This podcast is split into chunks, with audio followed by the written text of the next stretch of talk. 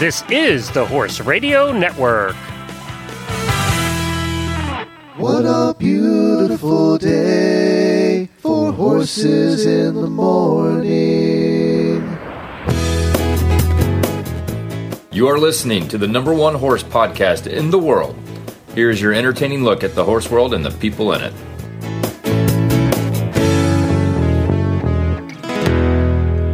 Well, good Friday morning, everybody. Yes, I am back, and I'm Glenn the Geek from Ocala, Florida. And I am Lisa Wysocky. Today I am in Nashville, Tennessee, and you're listening to Horses in the Morning on the Horse Radio Network for Friday, July 22nd, episode 2979. This episode is brought to you by Kentucky Performance Products. Good morning, horse people. I can't take it anymore. Thank God it's Friday. I would like, if I may, to take you on a strange journey. Work all week so that we can eat and own a little piece of God's ground.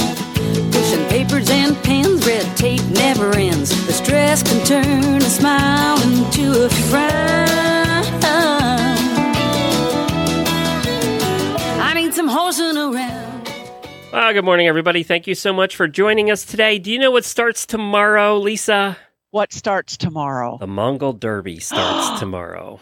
Now, Cannot this. wait. I know. This is the first of two Mongol Derbies this year because they're making up for the years they missed and all the people that were had paid deposits and didn't get to go. so that starts tomorrow, and we're having Daredevil Devan back with us. She comes back with us every year to help uh, help us cover the Mongol Derby. She's going to be talking about who to watch and whose dots to follow. So Awesome. I can't wait. I And- love the Mongol Derby. and I think earlier in the week or last week, Jennifer replayed the Leslie Wiley episode ta- when she talked about her Mongol Derby experience, was which was a wild ride. So, It sure was. so if you missed that, go back and take a listen to that. You'll just see it in your podcast player there. Plus, we're going to talk about some expensive Breyers, some horse card games, and some really bad ads. And in really bad ads today, we have to apologize because apparently some people have been sending in voice ads, but they've been getting mixed up in the voicemail system with the all of the uh, messages coming in for our 3000th episode. So we discovered that, oh, we missed a lot of voicemail ads. So today's going to be a lot of you guys on really bad ads. Today, Lisa and I, we, we don't have to work as hard. So that's good. I like we that. like that. Also, in the Auditor Post show, I have some hu- summer humor for you. We're going to talk about the seasons. Uh, and where are you at? You're in Tennessee. Is it hot there like here? Oh my goodness. Yeah, it's it's I think the heat index today is going to be somewhere around the neighborhood of 112, 115, you know. I mean, just just your usual summer day in Tennessee.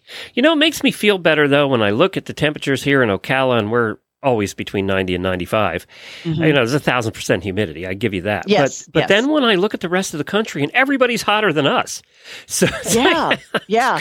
Well, and I, and I mean, we're complaining about the heat here, and we've got some legitimate, you know, concerns. We have we have a horse who's got some heat issues. But then I look at where Jamie is, where, where Jamie usually is. She's not there right now, but you know, in Oklahoma and Arizona and some of those places, and it's worse than what we have. So you know, I, I, one of my Colorado friends today posted it was going to be 103 real temperature in Colorado. It's like, Wow. oh my God. oh my goodness. And Jamie is not here. She'll be back on Monday. She's on vacation. They're in Colorado, actually, having a good time. And she's been Yeah. posting pictures all week. It looks like a lot of fun they're having. Uh, and uh, I can't believe how big Lucas is getting. He's getting huge. And I remember him being born on the show. I mean, he was practically almost born on the show. So exactly, exactly. I think she was back a couple days later. yeah. So, uh, one other thing I did want to mention is we are getting the voicemails have been coming in. Thank you for everybody who sent in voicemails for our 3000th episode. If you would like to participate in that, uh, go to horseradionetwork.com on your phone and then click on the voicemail line on the right hand side of the page and it'll open our voicemail system. You just hit record, you record your message and it by magic sends it to us. So if you, so it's so easy to do. It's so simple. The sound is always good that way. If you would like uh, to wish us a happy 3000th, tell us what the show has meant to you, uh, you know, when you started listening, whatever message you want to give to us for the 3000th episode, which is a very, very, very, very rare event in the podcasting world.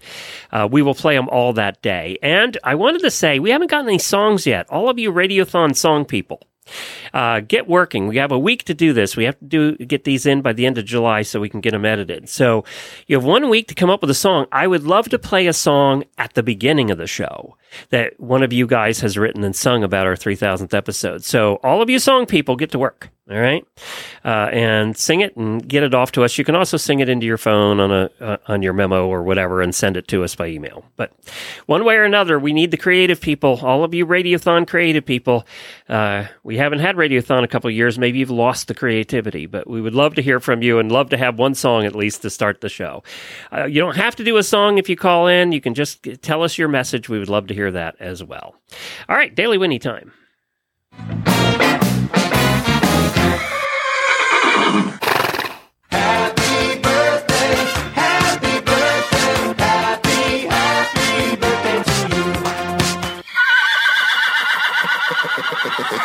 We only have one birthday today, and that's Leah Horn. She's one of our terrific auditors. Happy birthday to Leah, and I hope you have a terrific weekend.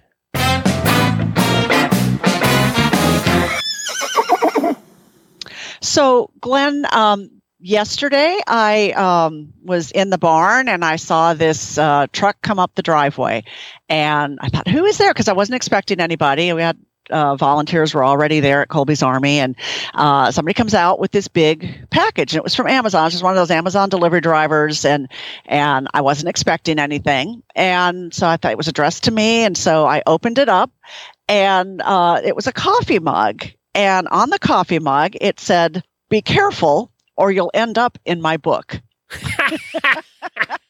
I didn't so send it. perfect For me. so perfect for me. I love the coffee mug. I have a suspicion about who sent it. There was no note. Did no you think it was me at first? Well, I did, but but uh, but but I I, Wasn't I, me. I have somebody. I know I I have somebody else in mind, but but you know, I just you know whoever sent this to me, thank you. I love it. I absolutely love it. Jamie It's and I could have sent that to you. That would have been one we Could could have, have sent. sent- Yeah. You could have sent it to me. Yeah, and you know those things are true, especially for you guys. Now you're working on the fifth, Six. sixth. working on the sixth Cat Enright book, and uh, probably going to be out sometime in the spring. And um, Scooter is playing a little bit of a role in, in the book I know. this time. appar- I- she asked me for some scooter bio, so I told him about it yesterday when I was out. And he was Yeah. very excited because he's already famous. So he's very Well, excited course he that he could be, you know, uh, uh, in a book. I'm glad we made Scooter excited. Yes. Yeah. He wants Yeah. to know if he's the killer because he I would love to be the that. killer, actually, because you know Scooter. He's, just- he's up for an adventure.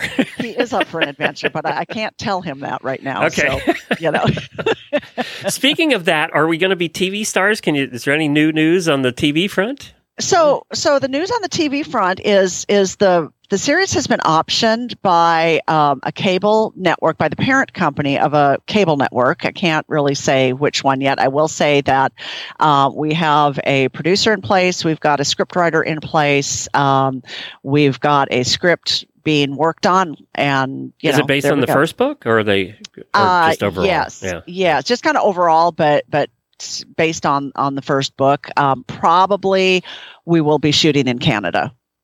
Oh wow. So yeah well, that's yeah. cool.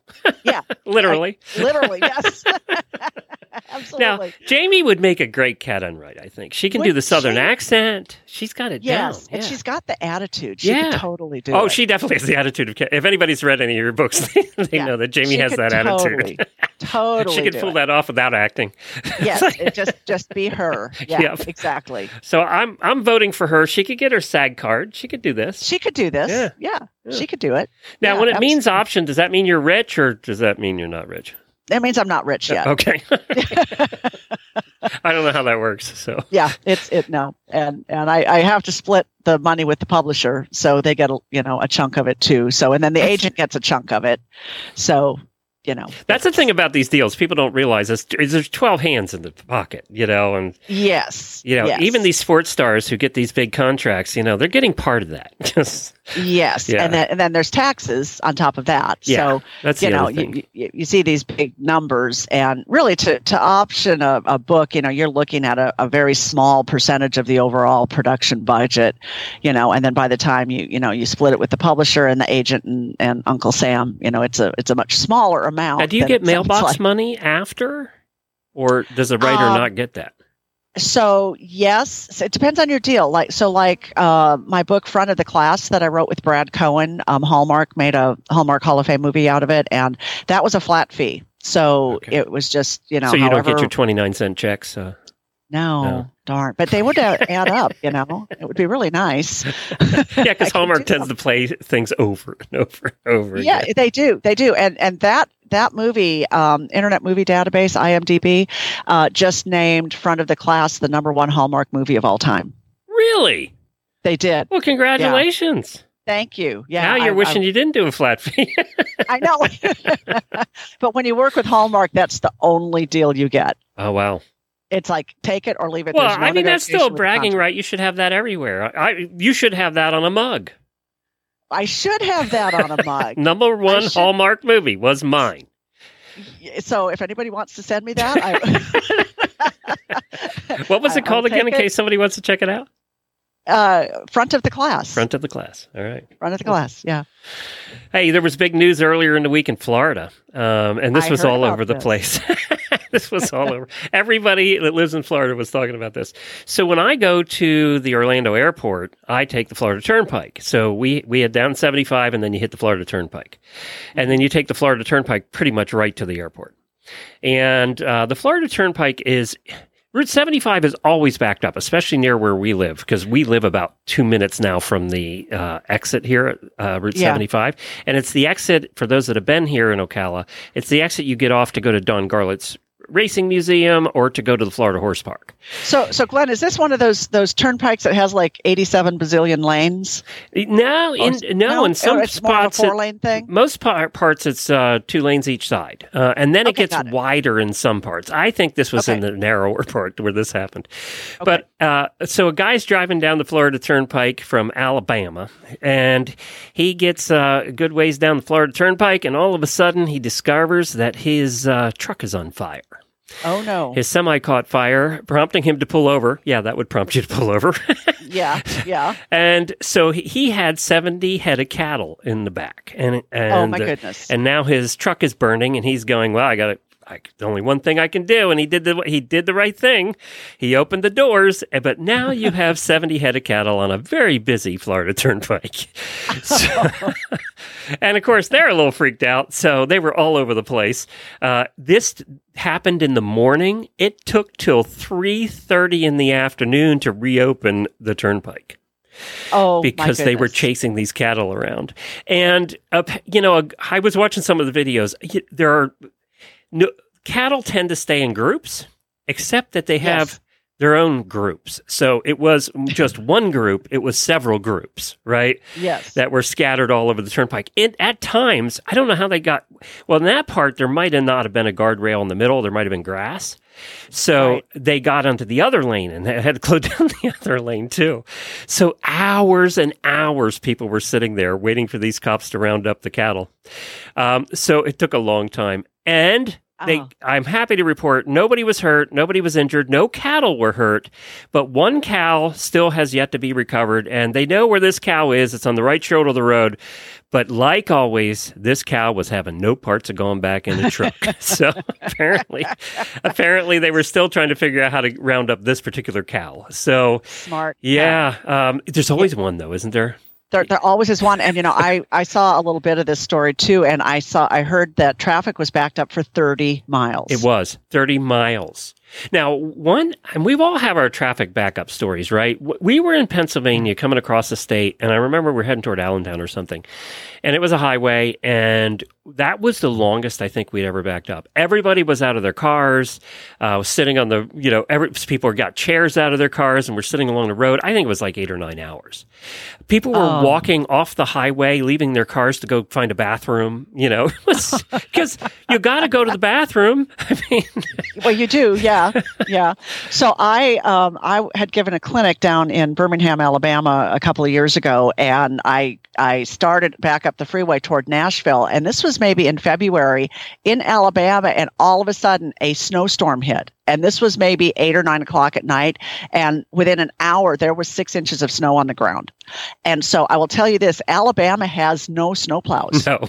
So, so Or salt. We were, we, or salt, or anything. And so everybody came to a screeching halt. And and seriously, I sat there for eight hours. And so, Oh God, you know, it's cold, were- too. people- it was cold, but people were going around sharing their water, and and people were car hopping into other people's cars to watch videos or play card games. And uh, uh, one one people one uh, people had uh, an RV, so they were letting them use the bathroom, and and you know it was like it was amazing. And you know what's what's even more amazing? You just you zigzag around, and and I get to the Tennessee state line. Roads are absolutely clear, right at the right at the line. There you There's go. six inches of snow here, and clear roads here. And I did Tennessee, see- though, is a little higher, so they get a little bit, you know, in the mountains, especially. Yeah, and we got a little bit more more snow, a little bit more ice. But I did see one snowplow in Alabama, and what it was was a road grader with a bucket on it, with a guy all bundled up wearing a muffler, and a little Ford Ranger pickup with a yellow light on following him behind. that was their snowplow. Welcome to Alabama. yeah, exactly.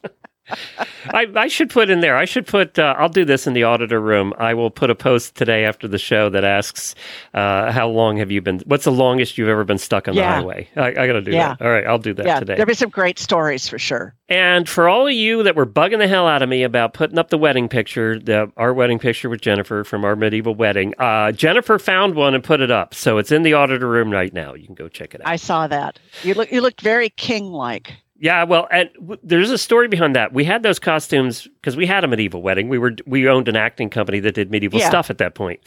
But you know, obviously Jennifer didn't want to wear her normal queen's outfit, so she had that dress made, which was beautiful. However, Yeah. the guy who made it turned out to really flake out at the end, and he made my costume too. And it, my costume was not anything like I really wanted it to be. It turned out okay. You know, it was fine. Right. Hers was by the time wedding day got there, we a lot of it was being held up by pins in the back. It wasn't done being sewn. I mean, it looked beautiful. It turned out okay, uh, Right. but but it was being held up by duct tape. So Oh my goodness. Oh my goodness. She was There's pretty always pissed. a use. There's always a use for duct tape. that's true. And we did have we had a reception. All of our performers performed for us, uh, performed for everybody at the reception, but they wrote special stuff for the wedding. And one of our performers uh, did calligraphy, and she was one of our singers, and and uh, she's very clever. And she wrote this elaborate poem about us, and did it in calligraphy with all the fancy scrolls and everything like you see in the old books, and Oh, had fun. it framed, and it's still hanging in our bedroom today. So. Oh, I love that. Yeah, and we got to see her on the road tro- show last year. Two of our performers that we hadn't seen in 25 years came and met us at the campground. We spent a day together, and it was so much fun to see them both. Uh, Oh, that's great. Talk about the old days because we did 450 shows. We did a lot of Yeah. shows. I mean, Yeah, was- yeah. That's a lot. It was a lot of shows. That's a lot. But anyway, let's Yeah. hear from Kentucky Performance Products, and then we're going to talk about the Mongol Derby with Devan Horn. This Nutrition Minute is brought to you by Kentucky Performance Products, the company that simplifies your search for research proven nutritional supplements at kppusa.com. The horse that matters to you matters to Kentucky Performance Products. Researchers have confirmed that as horses age, they naturally become less sensitive to insulin and more susceptible to health problems caused by too much sugar in the diet. One way to reduce the sugar content in a horse's diet is to replace sugar laden grains with a high fat supplement. Fat is an extraordinary energy source. It is readily utilized by the horse and contains more than two times the calories of sugary grains. Equijewel stabilized rice bran is an excellent fat supplement.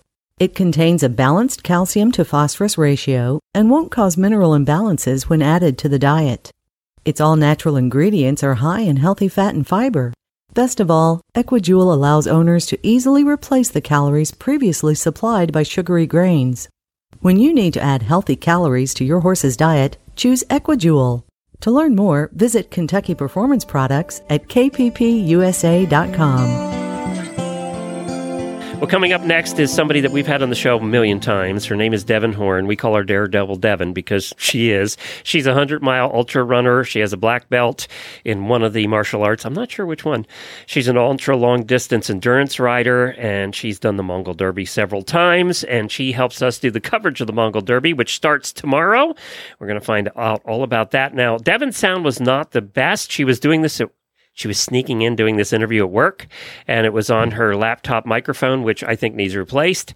So but you can hear her you can understand her and i cleaned it up as best i could. It's fine. You'll you'll understand everything she says. It just sounds a little muffled but that's why she was trying to do it at work. So let's listen to Devan and find out about this year's mongol derby What's that time of year? That's right. The Mongol Derby is going to start one of two this year. We'll talk about that. And as always, we have Daredevil Devan back with us to talk about it today. Devan Horn, how are you? Oh, I'm doing great, Glenn. How are you? Good. So, Devan, of course, has ridden the Mongol Derby about what seems like a hundred times. Um, sh- she's helped me with my coverage of the Mongol Derby every single year. So, I appreciate you being back to do it again this year. Yeah, absolutely. It's it's pretty much my favorite time of year is uh, watching all the dots cross the steppe and rooting for people who are taking on the challenge. Now, you've run it twice or three times. I can't remember.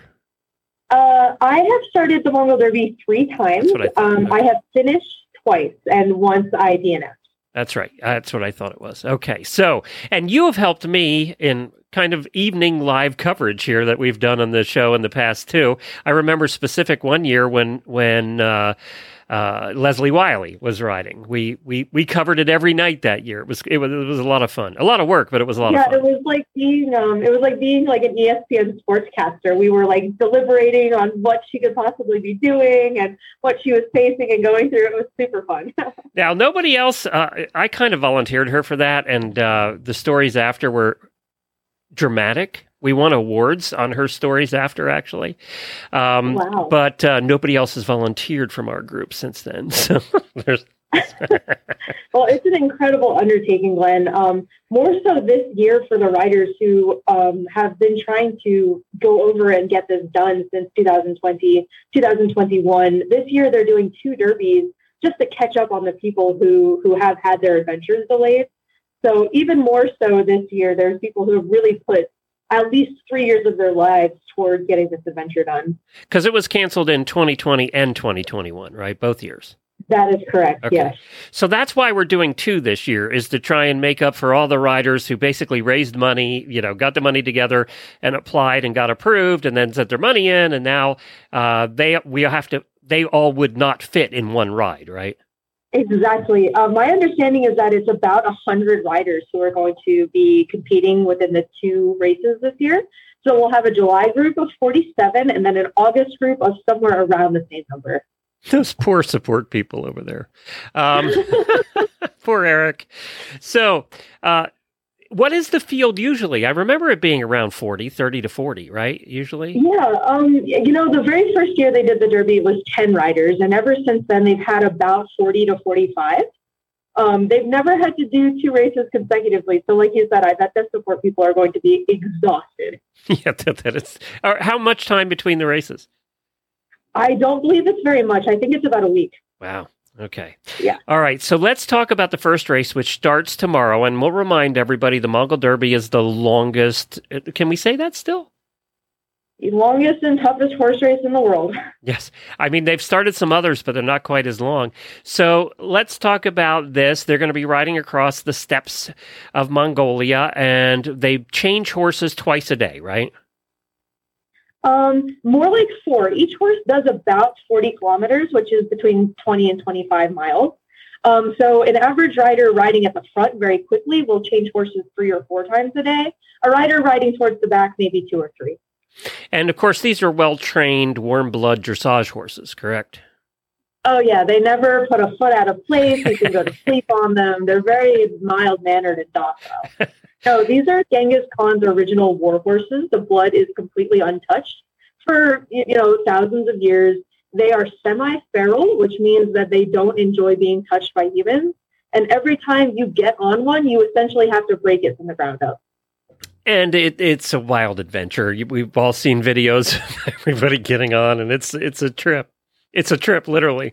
So, are there times you're just sitting on there and the horse is just taking you for a ride for 20 miles? No, No? no. In, in the set, in the space of a thousand kilometers, you are actively riding every single step of that race. Uh, looking at ground, trying to keep your horse underneath you, uh, navigating. It's all self-navigated, so you have to be working your GPS every second. It is a grueling, grueling test of both survivalism and equestrianism. So, do they give you waypoints? Okay, you get, th- this is your waypoint, this is your next checkpoint, and you just have to figure out how to get there, or do they give you the path?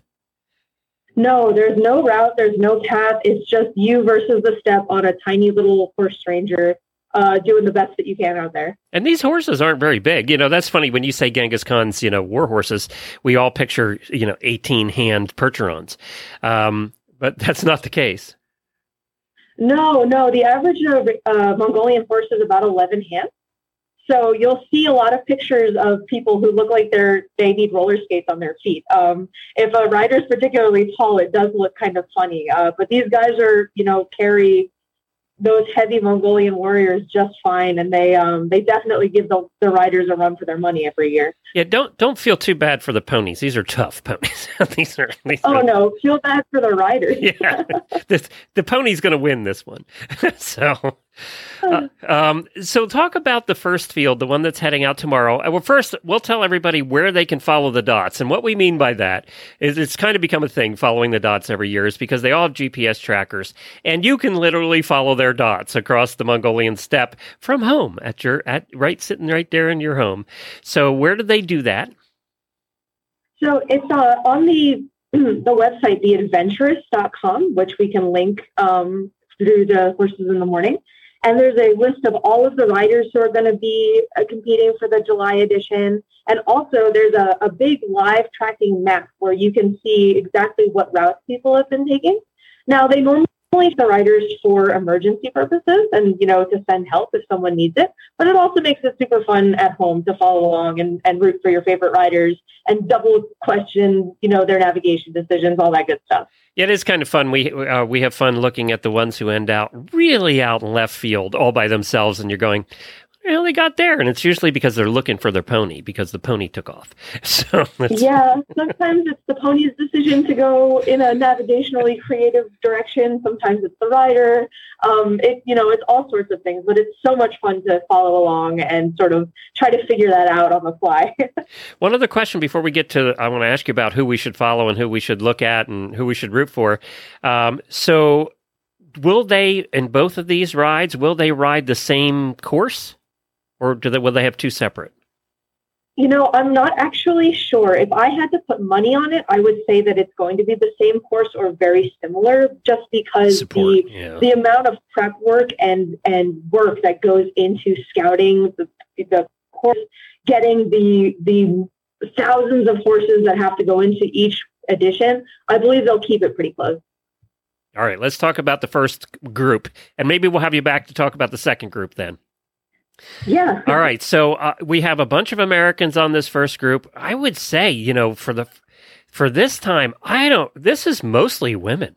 I remember other years we have, you know, a lot uh, half and half. It seems like it's greater than that this year. Absolutely, yeah. The field is dominantly female this year, which is awesome to uh, to see. We have a lot of really strong riders, a lot of strong American riders who either have um, extensive endurance backgrounds, such as Wendy Oswald. She's an endurance rider who I've been lucky enough to ride with here in Texas, um, as well as people who have just gotten into endurance or specifically sought out endurance rides um, the past couple years, training specifically for this event. So, who should give us some names of people we should look for? Um, I think my the person I'm rooting for this year is actually an Australian named Kathy Gabriel. She is a returning veteran who unfortunately broke her arm in 2018 uh, and was unable to finish. She's coming back for another go of it, um, so I'm going to be rooting for her. Uh, also on the list are Janet and Julie, who are uh, mother and daughter team uh, from Canada and America. They're going to be riding together. Oh, that's I was cool. speaking to them a little bit before they went over. That's Um, kind of neat, huh? And then, Are they both riders? Yeah, it is. Endurance riders? uh, Or?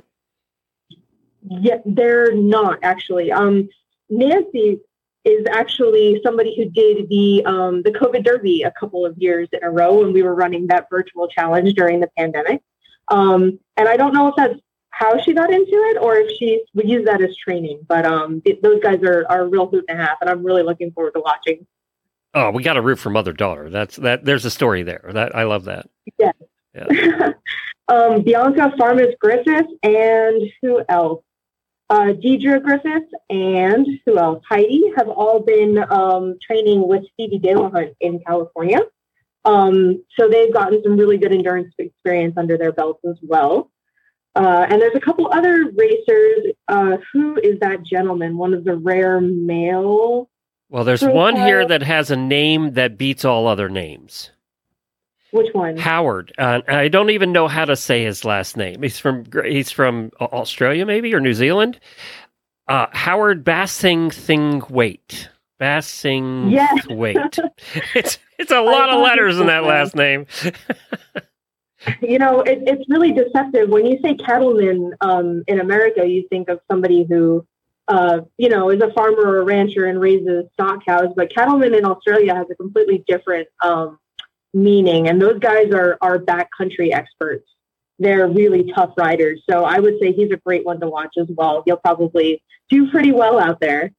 Now I'm looking to see. They don't have the ages. You have to look through each one to get the ages, but uh, there looks to be a couple of older gentlemen here and ladies. Um, they, I don't think. Do they give their ages? I don't see that. Uh, they used to give their think so. ages.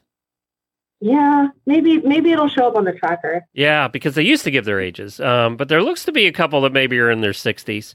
Yeah, um, you know, I used to tell people uh, to to get out there as you know as quickly as you can because as you age, you know, the the endurance aspect does get a little bit harder. But ever since Bob Long won, you know, a few years ago, I really had to eat my words on that. He he really showed us that just because you're young and you have a lot of endurance and a lot of fitness doesn't mean that a better navigator won't be able to tackle the terrain faster than you do. Now, I'm knowing several people that have done this, um, and I just want for for those of the are- those those of you that are new to the Mongol Derby, it is t- this is mentally. You're just going to be beat down and beat down and beat down and beat down. I mean, it's it's it's crazy how much you're beat down by the end of this fifth to seventh day.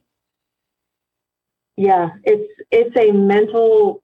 It, it's like trying to climb Everest, complete a dressage test, and have somebody beat the crap out of you for ten days straight. I think is the best way I can describe it to someone who has no idea what this takes. Um, it it's just a an incredible, incredible challenge for anybody who even gets to the starting line, let alone covers a thousand kilometers in these conditions. It's just a magnet, a, a huge feat for anybody who gets there. It would just bother me not taking a shower for that long. That would ju- that would be the worst for me. Yeah, um, that's definitely a, a concern. that that'd be the thing that would bother me the most. So I'm looking forward to this. It's going to be a lot of fun to watch again this year. We'll have you back to talk about the winner. We always have the winner on, so we'll make sure we get the winner on. Uh, but uh, also, then we'll we'll talk about the next batch that are heading out, and we'll see if we can get Eric from Mongolia. He's been on the show many times. Well, uh, he's one of the organizers over there. We'll see if we can get Eric on in between rides. He he's always a good sport about that stuff. So you might have to wake him up. I'm sure he's going to be exhausted. and they i mean they have vet checks it's like an endurance ride they do have vet checks and they have people that you know help with the health of the riders and there is a hospital although i hear it's a quite treacherous thing to get to the hospital but um, there's always there's always facilities to help the riders and the horses here health wise Yes, and the, the person who is making sure that all of the horses have veterinary care and all of the riders have access to, to emergency medical care and making sure all of the herders get the horses where they need to be, all of that is coordinated by Eric and others. So that's why I'm saying he's also going to be exhausted. Uh, riding the Mongol Derby is a huge challenge, but so is putting it on. So my, my hats are my hat is off to all of the organizers of the Mongol Derby. They do such an excellent job. I think the biggest challenge is the riders get so spread out. So they have these tent, little tent cities set up uh, at the checkpoints and things, and the support team has to go from one to another to another to another to keep ahead of them. But they also have to keep enough people behind for the stragglers. Uh, Exactly. Yeah. Yeah. And so uh, you know, if a if a rider gets a little bit too far behind, they will sort of like force them to get in a van and and move a little bit farther up the course for like a completion only. Um, that's one of the ways that they help mitigate it. They'll also hold the ride if there's any sort of like emergency situation, such as a flash flood or something that impacts the, the, the crew. Um, they'll also make the front runners stop if the, um, the, the supply train gets too stretched. They'll put on a mandatory hold and credit the race leaders in order to make sure that everyone has access to safety uh, features. Well, that's good. Good. All right. Yeah. Cool. Well, let's uh, let's reconvene about that. But before I let you go, I saw a picture of you with your dad. Now, for anybody that doesn't know, we call her Daredevil Devan because she's done so many bizarre things in her life. Um, but her dad, she got it from her dad, who is an ultra, it's ultra marathon runner, right? Yes. How old is he? Um, he's just turned 65. Yeah, I thought he was a little bit older than me. I've talked to your dad. We had him on the show when we were following you one year, and oh, gosh. Yeah, so we've talked to your dad, but uh, he does these hundred mile over the mountain and through the woods races, right? Yeah, he did. Um, we're actually just freshly back from the Hard Rock 100, which is the hardest 100 mile foot race in the world. Uh, my dad was competing. He did not finish this one, but he did make it to 60 miles in some of the worst the San Juans has to offer. So we're very proud of him, and I just got finished crowing for him doing that. It was probably hot as hell too. I mean, it was wasn't. much- Yeah, it was pretty warm out there this summer for sure. Well, sixty miles—that's nothing to sneeze at. I mean, geez, it's like no, none of us could do that. So you were in this big leg contraption in the picture. I mean, from from your from your waist and basically to your ankle. What's going on? Uh, so unfortunately, last October, I was riding a, a green horse in an endurance ride. Um, and I unfortunately parted ways with him and dislocated my knee.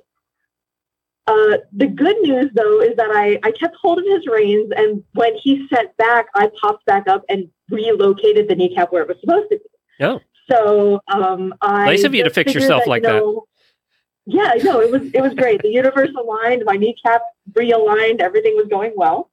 Um, and for the next several months, I finished the race. The race, by the way. Uh, for the next several months, I just thought that it was healing itself. It's healing itself. Everything's going to be fine. Um, it turns out, though, when I did eventually drag myself into an ortho, that I had torn my medial patellar reticulum. I think is what that's called. So I did have surgery to go in and replace it with a cadavers, and I am now eight weeks post-op. so how long will it take for this recovery, and is it just killing you? Um, well, it it kind of comes and goes because the first couple weeks you're too drugged to care, and then the middle of it you're too, you know, you're you're too ginger to really want to do anything. And then now that we're about at eight weeks, it really is starting to kill me a little bit, and I am contemplating chewing my own leg off. So, it's, it's, you know, recovery is one of the hardest things that athletes have to go through, um, and you just have to take it in stages and understand that pushing right now will exacerbate and lengthen the time that you can't do what you want to do. So you have to just sort of trust your doctors and and figure out how to live with what you can do now so that you can run later. And um, You realize well, you just said that to a bunch of horsewomen who never listen to their doctors at all, right? You I know, I know, and that's that's something that I I do kind of want to talk about, um, just for my own sake. I I've done that so many times in my life. I've made things worse uh, by not listening to doctors, and I've made the the healing time of my own body longer or less effective because I haven't listened. Um, and so this time I really dedicated myself to my physical therapy and listening. And you know, they they told me I'll be back on my feet in September, so I'm I'm hopeful for that. wow, that's a long summer, huh? Yeah. That's quite a piece of hardware you have on there too, by the way. Yeah, it really is. And okay, so I know that I just said all of that stuff about listening to your doctor, but I did hike 30 miles in in Colorado. Um, w- with my brace on, and the funny thing is, is that my my leg feels fine and my leg feels strong, but this brace is at the end of its life. Uh, it is holding on by a thread. The hinge is squeaking like a mouse every time I move it. it's, it's not great. Do you have to sleep with it on? not anymore. No, at the at the beginning I did though. God, that'd be tough. Yeah. Like, well, I'm glad you're getting better. We'll see you back uh, riding, doing crazy things here in no time. I'm sure by the end of the year. I'm. I'll give you the end yeah, of the year. I I actually booked a race uh, at the end of September, so hopefully I will be back in the saddle ready to go. Nothing like just getting back in and going for a race. Yeah, you know. yeah. Well, thank you, Devan. We always love having you on, and I really appreciate you being here. Yeah, absolutely. I'll talk to you later, Glenn, and uh, I'll pop in and out for Derby updates as well. Yeah, and let's talk in another week or so after the Derby's over before the next one. Awesome. Sounds great. Thanks, Devan. Well, I hope everybody follows the dots. If you want to follow the dots, you just go to the website now. It is called The Equestrianists. I put it in the show notes for today's show. Go there. You can see all the riders and bios of all the riders, and you can follow their dots over the next five or six days uh, in Mongolia and see how that works out. And hopefully, we'll get Devan back to give us an update. And speaking of programming, next Wednesday is the running of the Chincoteague ponies, and we cover that every year. And one of our listeners, one of our terrific listeners, is going to be there. They're going to be in kayaks, so we're going to get a live report from the kayak at the running of the ponies and, and at the Chincoteague. Uh, and then they, they, they head them over and then they do the auction and all that stuff. And we've had a lot of our listeners buy uh, Chincoteague ponies at the auction over the years.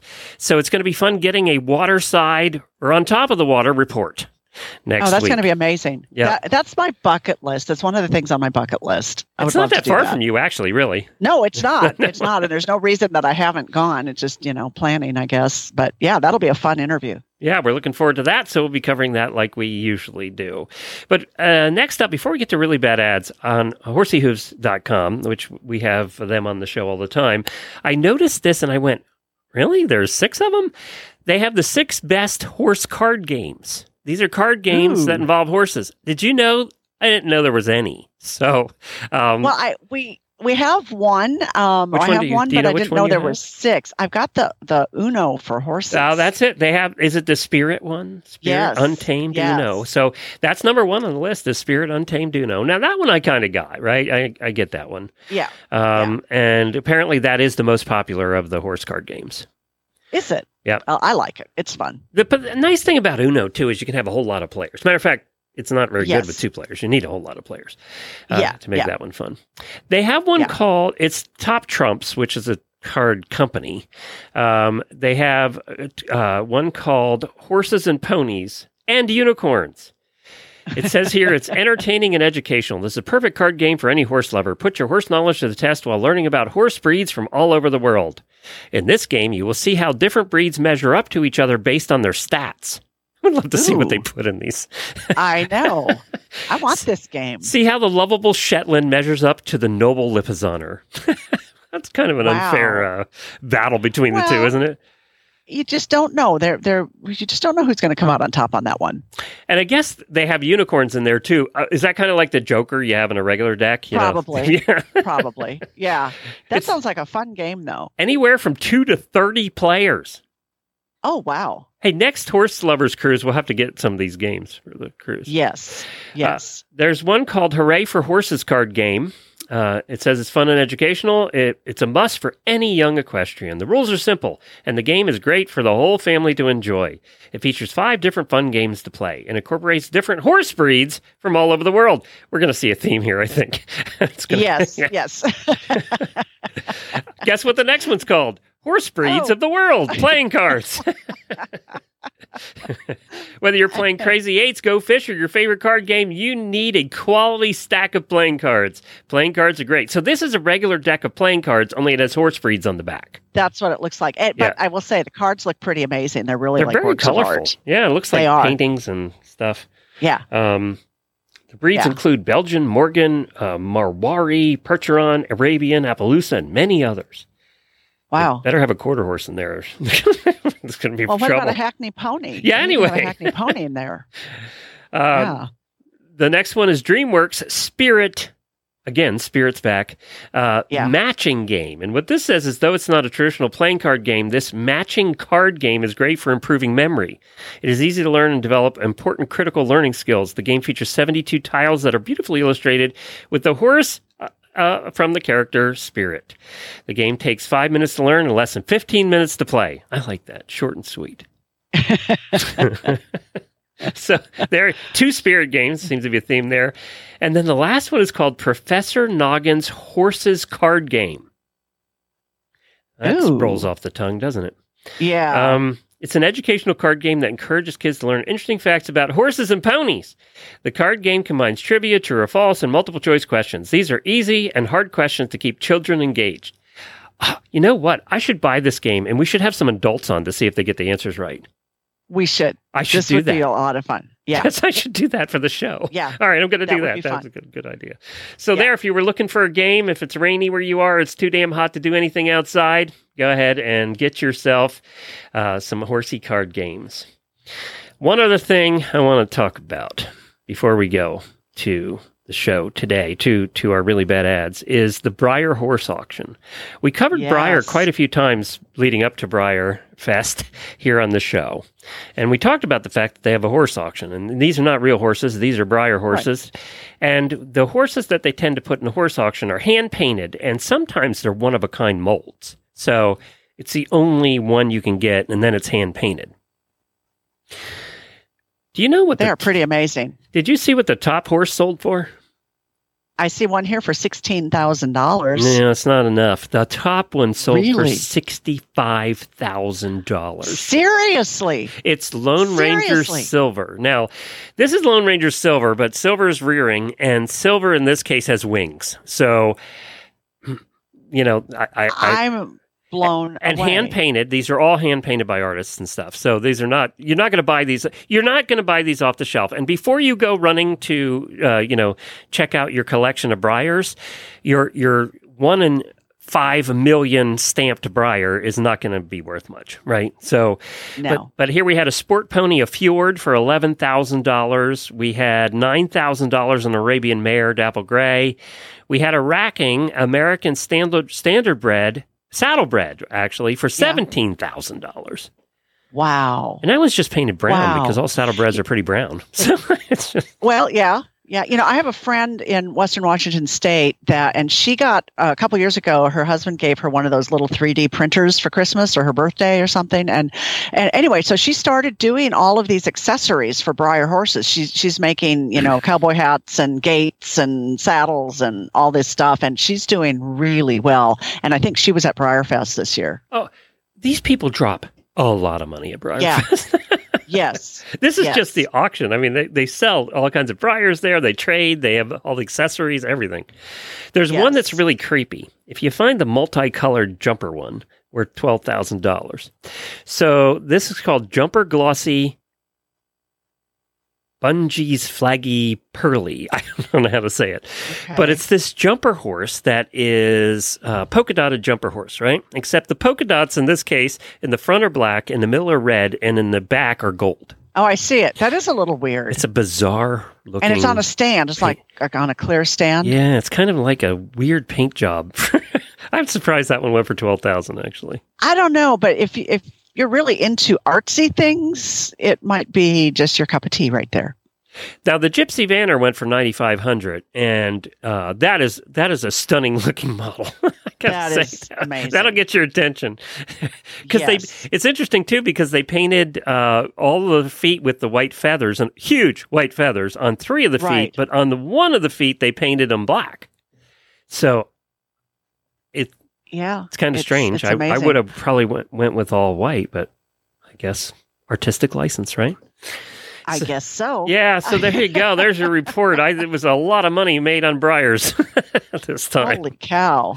Yeah, I, I, you know, and honestly, if you if you have a little bit of artistic talent, you might want to think about it for next year.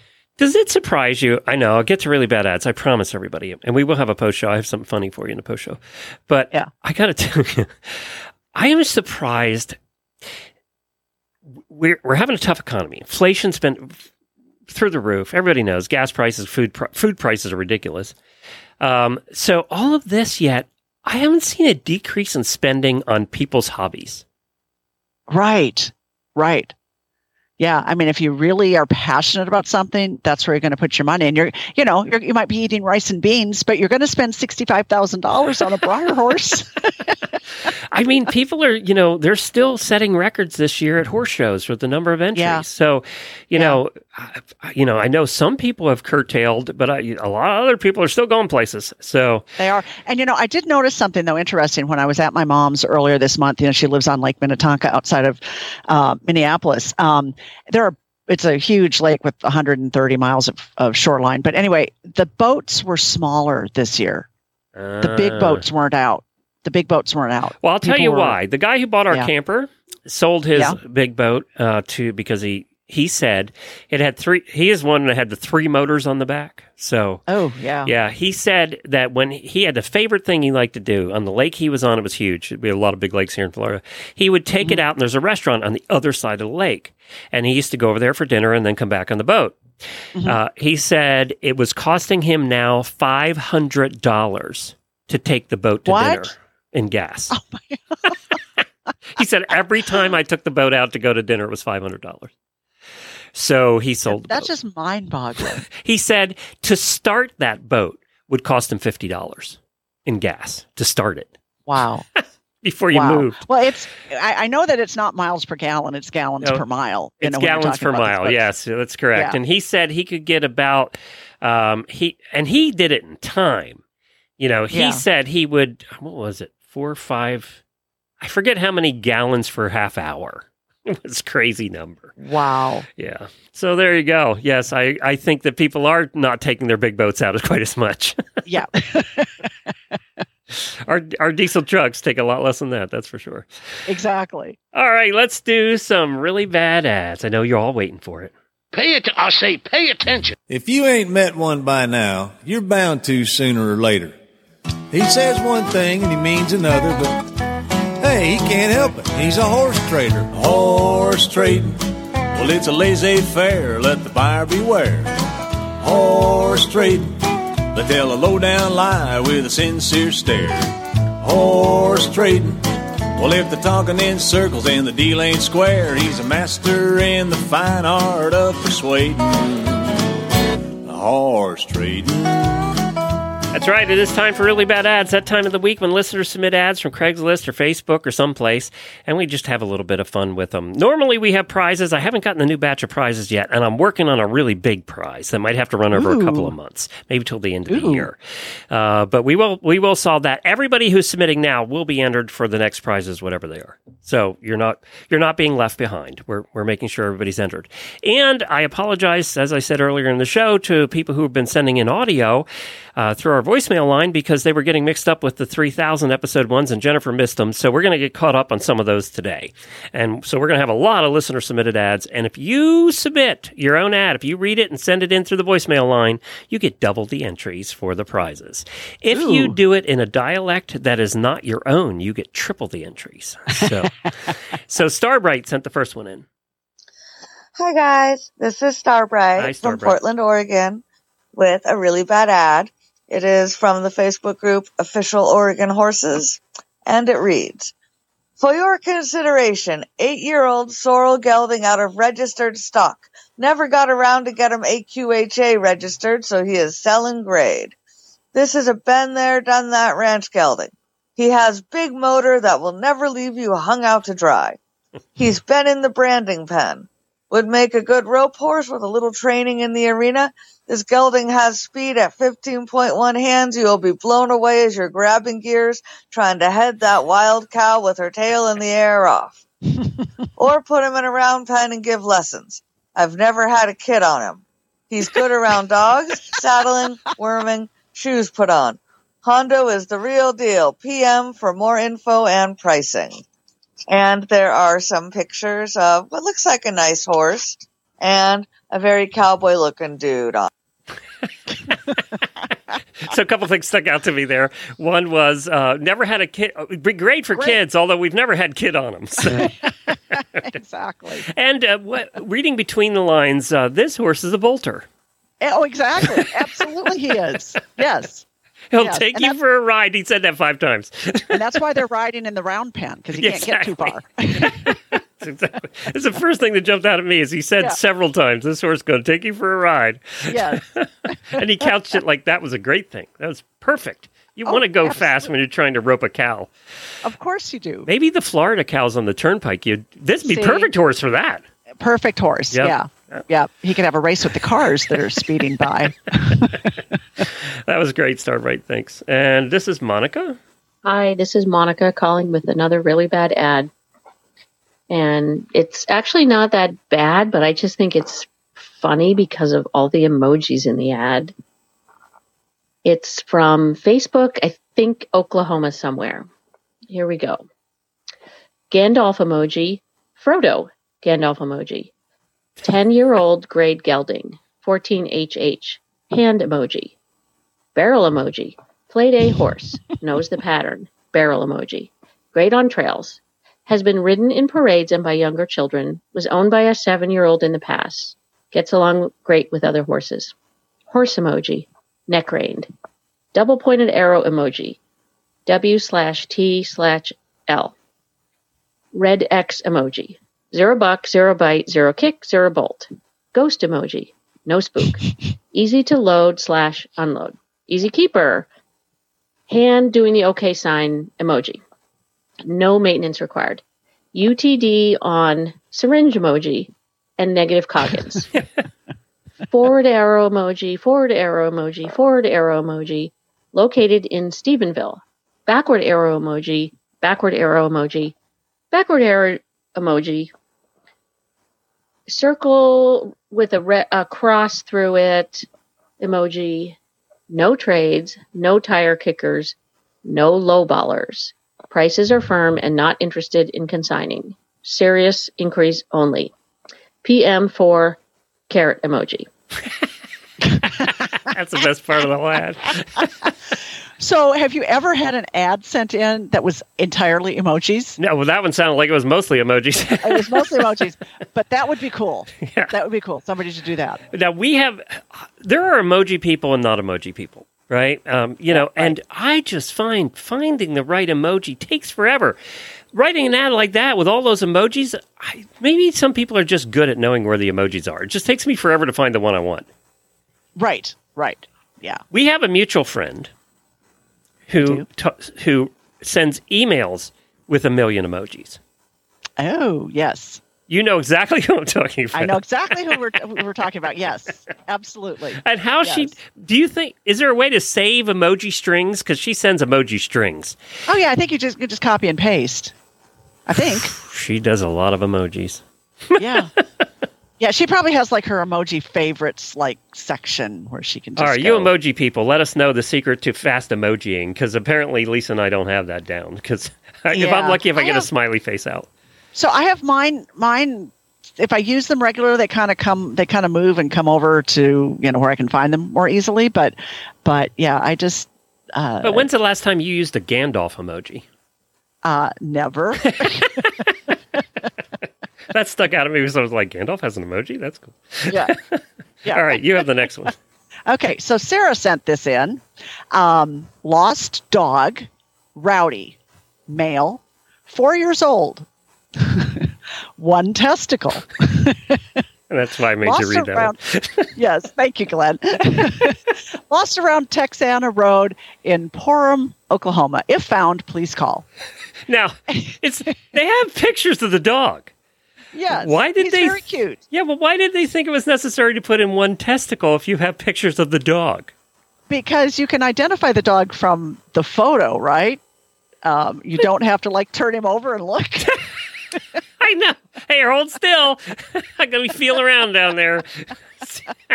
I just thought it was bizarre that they decided to put that in. It's a cute little dog, but he's a super cute dog. He's a little he's a little like fuzzy something black with tan points and looks really cute. I hope they uh, found him. He's very confused. He's going through life confused because he only has one testicle. It, So- it has one. Yes. I just wanted to hear you read that one. That's why. Faye you, sent this one in. and also, thank you, Sarah, for allowing me to give that one to Lisa. Uh, Faye sent this one in 12 year old registered Arabian intact stud. Oh, we have a theme today. There we go. Papers in hand. Add some speed and stamina to your foals or cut him and train him. this horse is solid as a rock. He has never been trimmed and has four perfectly shaped feet. Oh Why my do I doubt that? Why am I having doubts don't about see, that? I don't see any pictures of his feet. Pictures do not do him justice. Maybe that's why there's no pictures. he runs all day long back and forth in his pasture and is in tip top shape. Like, that's a good thing. right, right. You can't wear him out. Guaranteed. He is virtually untouched, so bring a trailer and gloves and we will help load him. He took a really bad, I mean, he took the worst traits in a horse and made it sound positive. Yes, yes. This is called creative writing. Yeah, like running back and forth in his pasture nonstop, driving everybody nuts is a good thing. He's in tip top Exactly. shape. he can't wear him out. it's a good thing. and he's untouched. He made that. He just weaved that into the sentence. You can wear him out, Yes. guaranteed. He's virtually untouched. So bring a trailer. It's like And he's 12 years old. yes. that was funny. All right, Lindsay sent this one in. Hi, Glenn and Jamie. This is Lindsay. Um, I live in New Mexico, and I have a really bad ad for you. Um, this one comes from Facebook, and um, so the the picture of the horse is a really cute um, heat horse, and so the ad starts out, "Don't bow down." I assume that's the horse's name, and it says Pinto Carito Painto, five six years, hair, castrated healthy without tomorrows. No record. 1, comma 60 to the cross. Wait a minute. I have to go back. Healthy without tomorrows? Is that what she Uh, said? And, and did, did she say the horse had hair? yeah, let me go back. I, I'm, have to hear. 6 years. Hair. Yeah, that's Castrated. hair. Healthy without tomorrows. That's what No she said. record. 1, comma 60 to the cross. Well dressed in Clen and Cola. For kids and adults. And then it gives a phone number. I handle Fleet, Mexico, and USA. More information inbox or Watts. The little spool tea. I'm not sure what that means. I feel like that was a foreign. I'm not That was sure like an of- alien language. It's like I'm not sure what any of it means. you're a professional writer, and I don't think you understood any of that. I didn't understand any of that. that was a Wow. bad ad. I don't no idea what they were talking about. Um, Courtney sent this one in. By the way, these are well read today, guys. Good job. Yeah, they are. Hi, Jamie. Hi, Glenn. I have um, an interesting ad for you. And it's worth noting that I am not from Kentucky, but I live in Kentucky and I work with Kentuckians. So I'm going to try my best. Oh, good. So we have good broodmare, had her as a foal. Her mother is also for sale. This girl has had four babies and no problem foaling any of them. She is registered. I don't have papers. I have her pedigree though. She was an embryo transfer. I haven't made her mom's ad. This mare is rideable. No previous injuries. Loads, ties, trailers, tacks up and rides no problem. Kids can ride her bridleless. Elder people safe as well. I put a six year old on her, no problem. This mare is a good brood mare or kid horse. One of my best mares. I will ship her for $2.50 every mile, or you must pick her up. I'm open to offers of other brood mares or show horses or cash offers only, no lower than 4000 um, And then the interesting parts of it are that there are like 12 pictures and there are, I'm pretty sure just like random stock photos of quarter horses. and also there's a make and model. Um, you know how on Craigslist you can put a make and model of like a vehicle. Well, they put the make as horse and the model as horse, but the size is fifteen point three. So if you want her, she's in Lexington. Maybe the pictures were supposed to be your kids. I don't know. I don't know. Oh, that's funny. That's funny. well, our next ad was sent in by Lilla, and this is where where Jamie would do a really good job reading this ad. I will do my best, but I'm not Jamie, unfortunately. So, um, some sort of horse bridle thingy leather strap, five dollars, Chico. I have no idea what it is or what it goes to. I live an hour north of Chico up in Manton, but I go to Chico to see family around the 18th of every month. I can get it to you then. And there's a picture, a really dark picture, what looks to me, Glenn, like uh, maybe an English uh, throat latch strap. Yeah, like an oh crap strap. Yeah, Maybe. maybe. Or something. I don't know. Or something. Yeah, it's kind of hard to tell of because the photo's super dark. yeah. and apparently there are no horses in Chico because uh, Apparently or, not. or in Manton because you have to buy it in Chico. So Yes. yeah, Yes, no exactly. horses up there. Allie sent the next one in. Oh God. I'm going to post this one in the auditor room. I'll post a picture. It's English tack for sale and wanted. Barely used, needs good cleaning. Does not sum with irons. now, this, remember it says barely used. This is a black. But all- Glenn, it doesn't say barely used. It says barley used. Oh, it does. You're right. I was so stuck on barely used after looking at the pictures. Uh, it's a black all-purpose saddle, and it's in New Jersey. And um, if this is barely used, then I'd hate to see a used saddle because I mean, seriously, it looks like somebody run over it with a truck. Yeah, it does. I mean, the leather's totally worn out in all the places that you would use a saddle. So, uh, yeah, barely used, kind of not. Uh, this is very used. It's very ancient. It's not worth three hundred dollars. I'm going to tell you. Oh, that. holy cow! No. Not even. Oh my goodness. This is this is one of those piece of crap saddles you find in the attic. Uh, Yes. that, that some kid used to death and threw in the attic, and then never And came it- back down. yes. Oh my goodness. Wow. Well, good luck with that. Yeah, good luck with that. All right, two more listener read ones. Hi, guys. This is Andrew calling from West Virginia with a really bad ad that I found on Craigslist. This ad reads Free pygmy goats.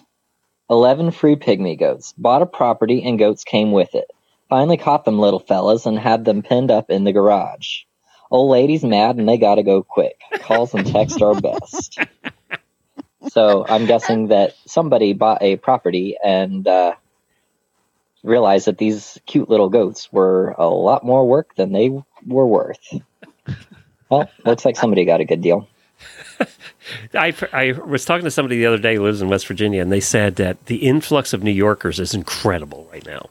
Really? And so you get this city family moves out there, and they see the goats on the property when they buy it, and they go, and Yeah. goats are the. Would you agree with me Oh. that goats are the most deceiving animals ever? Absolutely. Because you Yes. pygmy goats, especially, they look adorable, Yes. and then they will terrorize your life. so so when I was just out of college, I moved to Western Washington State. I was managing an Appaloosa horse racing and breeding show facility there. And so I'm unloading my truck and um, I, I was living in an apartment upstairs in the barn. And so I left my my car door, my truck door open, and I took a load up the stairs into the apartment. I come back down, and there is a goat in the front seat of my truck, and she has eaten my steering wheel. Her name was You don't need Laverne. Her name was Laverne. Laverne. And there was this huge chunk out of my steering wheel. It was I was mind boggled. And they do eat the most bizarre things, and it makes you Yes. wonder why she chose the steering wheel. Why not the why not the like fake leather seats or something, you know? I mean, Goats are the most deceiving animals ever. They look so Yes. innocent and so happy. I know. I know. I never liked that goat. Now I've liked other goats, but I never liked her. There are some good goats and there are some terrible goats. Apparently, these goats are locked in the garage and they need to go. there you go. Um, Megan sent this one in. Hey, good morning, Jamie and Glenn. I've got a really bad ad for you. And this is coming from North Carolina. He is grumpy. He is lazy. As you tack him up, you see the red mare stare come out in him, laughing hysterically emoji. He knows that he won't always get his way, but he makes sure you don't know you you won't always get yours. He will buck of you, ask him to canter. He loads in my trailer fine, but didn't load in his owner's trailer fine. Dot dot. I ride this horse weekly on trails around the farm and I adore him. However, I already have too many personal horses and he can't be mine. Looking up emoji. If you are looking for a play day horse or a walk jog horse, show horse for your kid, keep looking. He is not the one. If you take ear pinning and nasty looks personally, keep looking. This is not your guy. If you are a chill person who doesn't mind that he is a teenage red mare stuck in a short, fat, bay gelding body, this could be your guy. If you don't understand that last line, he is not for you. If you enjoy walking along trails, sipping beverages, and laughing with friends, hit me up. This is the guy for you. It's low to mid four fit, four digits. winking emoji. and there's a really cute picture of him.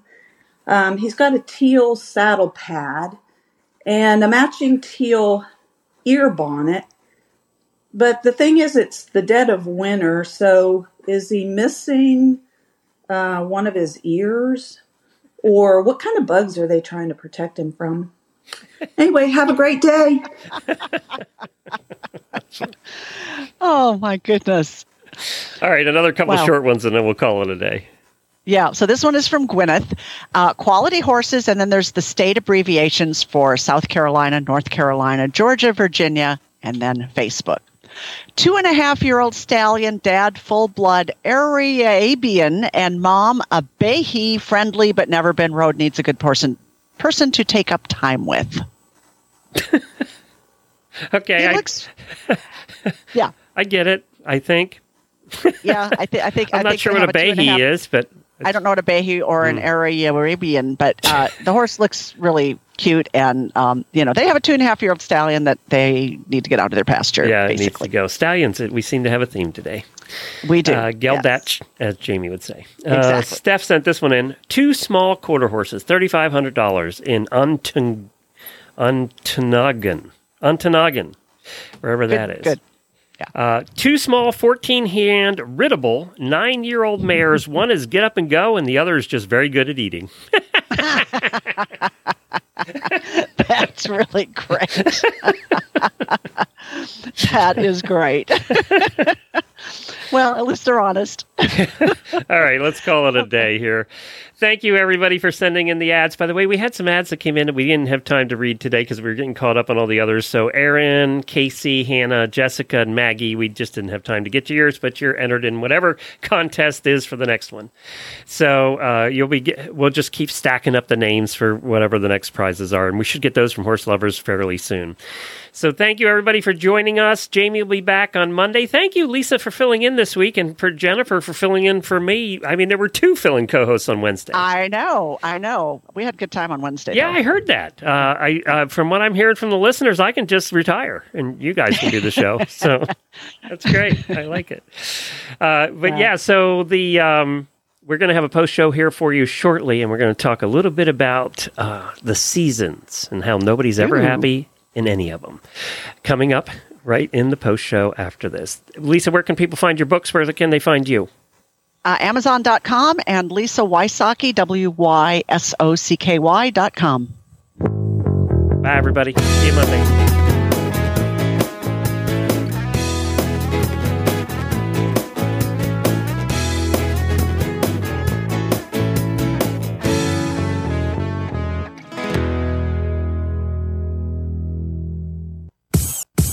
Time for the Auditor Post Show. We want to remind you that this is not always safe for work or the kiddos. Thanks for hanging around for our nonsense. Do you have a favorite comedian?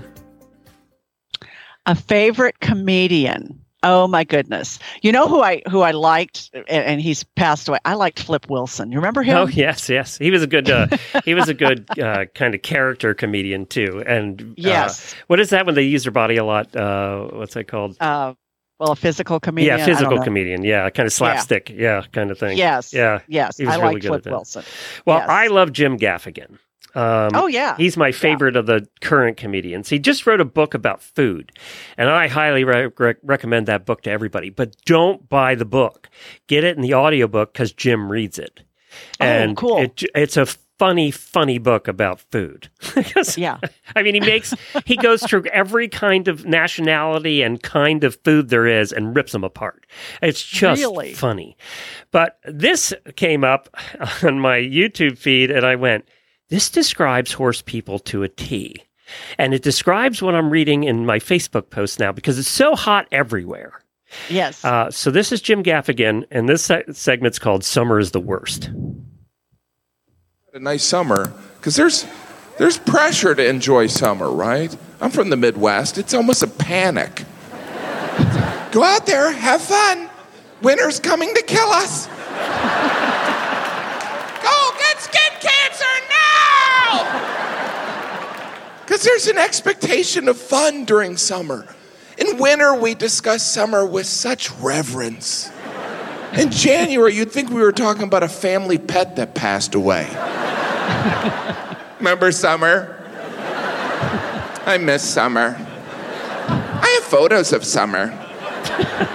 That's when we were a happy family. Summer's presented as a vacation. It's like a three month vacation for nobody but children. And who doesn't deserve a few months off after the rigors of kindergarten? I have five young children. During summer, they lounge around like they've just returned from fighting ISIS. Third grade was a beast. Summer vacation does kind of set up an adulthood of disappointment. That first job, you're like, I have to go to work in July? What is this, Russia? There's a strange pressure to travel during summer. Are you going somewhere this summer? Why do I have to go somewhere? Well, we lived here during the horrible weather. Now that it's nice, we should go somewhere else. I'm a very pale white guy. You know, I've yet to be the victim of any type of discrimination. that was the part I wanted you to hear. So this That's is so true of everybody on my Facebook feed right now, right?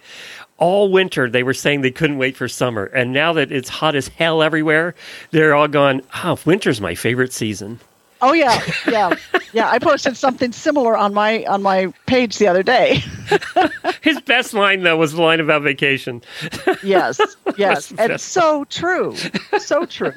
Yeah, absolutely. Now, horse But people, really- we we do tend to see in Florida. It's just the opposite. We, you know, I said it to yes yesterday to Jennifer. I said, "God, I can't wait for winter to get here because that is our summer." You know, we're do you reversed. even you don't even really have winter, really. No, but it gets cooler and not as humid. So that's kind of Right. winter is our good time. Summer is our bad time. So it's a it's a flip of everybody else. So- But see, now I grew up in Minnesota, and there are people up there who who live there intentionally because of winter. They like the forty below weather, and they like to cross country ski for two hours with thirty mile an hour blizzard winds. They love that. and they're the ones complaining about summer right now. yes, yes, exactly. But he was right about summer because, you know, I, we lived in Pennsylvania, Massachusetts. I mean, Massachusetts, the one year we had 90 some inches of sh- snow. So, you know, we've lived in pla- uh, places, Pennsylvania too. We always seemed to get snow when it was cold and blah, blah, blah. And we always Yeah. lived in farms that didn't have very good heat either. So, um, but you spend all winter looking forward to summer, and there is that expectation that you've got to make every minute count in the summer. Yes, yes, yes. You have to have it has to be epic every single year. Yes, because then it's gone in three months, and you're back to winter again. when Right, the when right. the family's not happy again, as he said. Right. I heard this, and I just thought it described horse people so well. But but it's true. But that but then there's spring, which is mud season for most most horse people.